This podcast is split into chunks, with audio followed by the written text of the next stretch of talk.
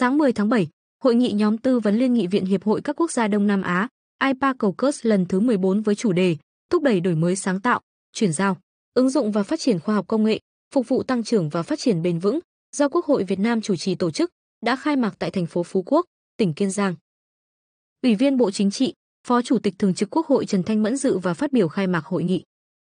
Hội nghị có sự tham dự của hơn 80 đại biểu trong nước và quốc tế đến từ các đoàn đại biểu nghị viện thành viên IPA, Ban thư ký IPA, Ban thư ký ASEAN, Tổ chức Lương thực và Nông nghiệp Liên Hợp Quốc FAO, Ủy ban Nhân dân và đoàn đại biểu Quốc hội tỉnh Kiên Giang.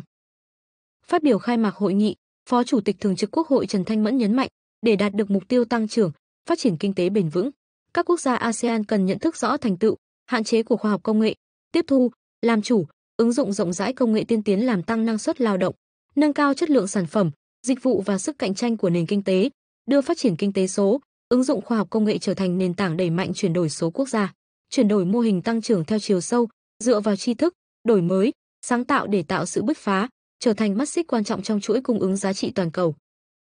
Đánh giá cao chủ đề thảo luận của hội nghị, thúc đẩy đổi mới sáng tạo, chuyển giao, ứng dụng và phát triển khoa học công nghệ, phục vụ tăng trưởng và phát triển bền vững, Phó Chủ tịch Thường trực Quốc hội cho rằng, việc lựa chọn chủ đề thảo luận này thể hiện trách nhiệm, sự chủ động của IPA trước những thách thức của khu vực trong bối cảnh mới, phù hợp với xu thế chung của thế giới và điều kiện mỗi nước hiện nay. Theo đó, phát triển khoa học công nghệ, thúc đẩy đổi mới sáng tạo là định hướng trung tâm, xuyên suốt trong cách mạng công nghiệp đang tăng tốc. Phó Chủ tịch Thường trực Quốc hội đề nghị đại biểu nghị viện các nước thành viên IPA với thực tiễn phong phú của đất nước mình, trao đổi thẳng thắn, cởi mở, chia sẻ kinh nghiệm hoạt động về các vấn đề quan tâm chung của IPA, ASEAN và các nội dung liên quan đến chủ đề hội nghị, đóng góp cho báo cáo của hội nghị trình đại hội đồng IPA 44.